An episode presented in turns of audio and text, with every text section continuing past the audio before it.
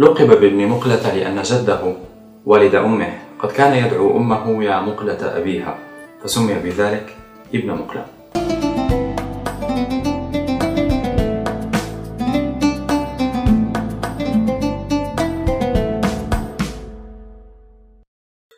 الوزير ابن مقلة ولد ببغداد في شهر شوال سنة مئتين واثنين وسبعين للهجرة في أسرة لها قدرها، وعرفت بحسن الخط وإجادته جيلا بعد جيل، فنشأ في بيت نعمة ويسار وعلم وفضل، وكان جده خطاطا وله مصحف بخطه، وأما أبوه فقد كان أستاذه الذي علمه هذه الصنعة، وكذلك تتلمذ على أيادي الكثير من العلماء كإسحاق بن إبراهيم اليزيدي المحرر الأحول صاحب كتاب تحفة الوامق، وتتلمذ أيضا على يد أبي العباس فعلب صاحب كتاب الفصيح، وعلى يدي ابن دريد صاحب كتاب الجمهرة، وأخذ عنهما.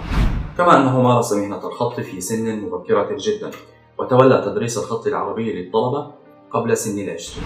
كان كاتبا بارعا وشاعرا مبدعا وناثرا بليغا ومهندسا حاذقا، وكان للهندسة فضل كبير في أن بلغ في حسن الخط شأنا عظيما. قال الثعالبي عنه: خط ابن مقلة يضرب مثلا في الحسن لأنه أحسن خطوط الدنيا، فما رأى الراؤون بل وما روى الراؤون مثله. له إنجازات عديدة في فن الخط العربي، ولعل أعظمها أنه كتب القرآن الكريم في حياته مرتين، وهو أيضا أول من استخرج الخط ونقله من الموضع الكوفي، وأقصد بذلك تحويل الأحرف من الأسلوب المستقيم الحاد إلى الحروف اللينة ذات الانحناءات، فهندس الحروف وأجاد تحريرها وقعد لها القواعد والقوانين، واعتمد منهج قطر الدائرة التي تبنى عليها جميع أقواس الحروف الأبجدية المفردة، وعد الألف قطر الدائرة هو الأساس الهندسي في كل تلك الحروف، وبذلك قد اعتبر المهندس الأول للخط العربي، فقد ابتكر القوانين والقواعد لكل حرف من حروف الخط العربي. سمي هذا الخط الموزون ذو القواعد المضبوطة بالخط المنسوب. أطلق على قلم النسخ اسم البديع، وابتكر مصطلحات دقيقة في علم الخط العربي، وكان منها مثلا حسن التشكيل وحسن الوضع. حسن التشكيل هو التوفية والإتمام والإكمال والإشباع والإرسال. حسن الوضع هو الترصيف، التأليف، التسطير، التنصيب. كلمات غريبة جدا لا داعي أن نغوص في معانيها الآن. كان أول من وضع قواعدا دقيقة في ابتداءات الحروف وانتهاءاتها، وفي علل المدات، وفي أصناف بري القلم. المدات التي تسمى الكشائد ومفردها الكشيدة. حرر نصا نفيسا عن أجناس الأقلام والخطوط وتطورها زمن الأمويين والعباسيين، ونصوصا أخرى عن أصناف الكتاب ومراتب المكاتبين. كان أول من بلغ بالخط المنسوب مبلغا من الكمال، حقق للحروف انسجامها وجمالياتها، وأسبغ على الحروف تناسبا وتناسقا هندسيا رائعا جدا، واخترع طريقة جديدة للقياس هي النقطة.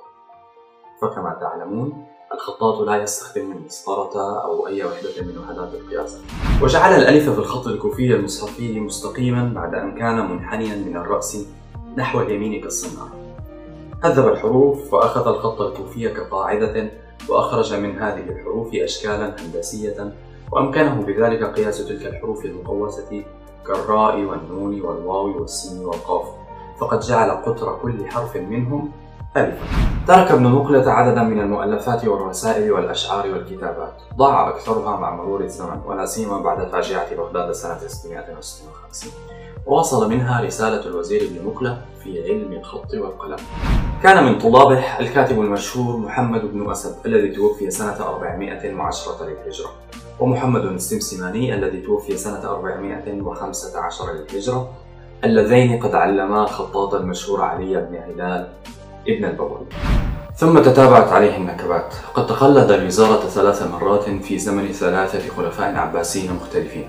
كان أولهم المقتدر بالله عام ثلاثمئة وستة عشر، إلا أنه عزله بعد عامين وصادر أمواله ونفاه إلى شيراز، وكان ذلك بسبب الوشاة الذين أفسدوا سمعته عنده. ثم كان عند القاهر بالله عام ثلاثمئة وعشرين وعزله بعد عام، ثم الراضي بالله عام ثلاثمئة واثنين وعشرين وعزله بعد عامين عام ثلاثمئة وأربعة وعشرين، وكل ذلك كان جراء الوشاة الذين يفسدون سمعته عند الخليفة ويشون به. فما كان من الراضي بعد أن عزله إلا أن زج به في السجن وقطع يده اليمنى، فتعلم ياقوت وهو في السجن الكتابة باليسرى حتى أتقنها إتقانا شديدا، فلم يستطع المؤرخون والخطاطون التمييز بين كتاباته باليمنى وكتاباته باليسرى، ثم عفى عنه الخليفة وأعاده إلى الوزارة، ولكن أحد الوشاة وشابه أيضا مرة أخرى، وقال أنه قد دعا على الخليفة فزج به مرة أخرى في السجن وقطع لسانه، وبعدها بفترة قطع يسراه، ثم جاءه مرض لم يكن له دواء في ذلك الزمان، وتوفي وقد كان له ستون عاما سنة ثلاثمائة وثمانية وعشرين للهجرة، ودفن في نفس المكان الذي توفي فيه، أي في سجنه. بعدها بفترة نبش قبره ودفن في بيت ابنه، وبعدها بفترة أيضا نبش قبره مرة أخرى ودفن في بيت زوجته. وهكذا كانت حياته مليئة بالإبداع والإنجازات والمآسي. بانتظار آرائكم وتعليقاتكم على هذا الفيديو، لا تنسوا الإعجاب به والاشتراك معي في القناة لنغوص معا في بحر الخط الذي لا قاع له. ولمن أراد الاستماع إلى هذه القصة المأساوية بنسختها الصوتية فسيجد روابط كل منصات البودكاست في صندوق الوصف أسفل هذا الفيديو. إلى اللقاء.